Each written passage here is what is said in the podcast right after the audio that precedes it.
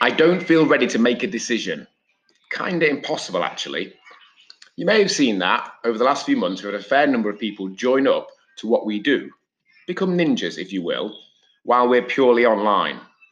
And people have been securing places when we're back in the club.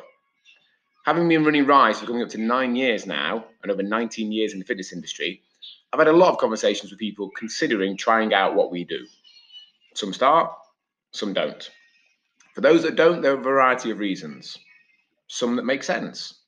Some that, from my experience, boil down to I don't trust myself to do it. But that's a separate point. I might come back to that tomorrow. Some need to think about it. Some don't feel ready to make a decision, which sounds like a valid explanation, but it's actually impossible to not make a decision. When we don't make a decision one way, we're making a decision the other way. A yes to one thing is a no to another, and vice versa. Not making a decision to change is making a decision to stay the same, whatever the situation. That's fine.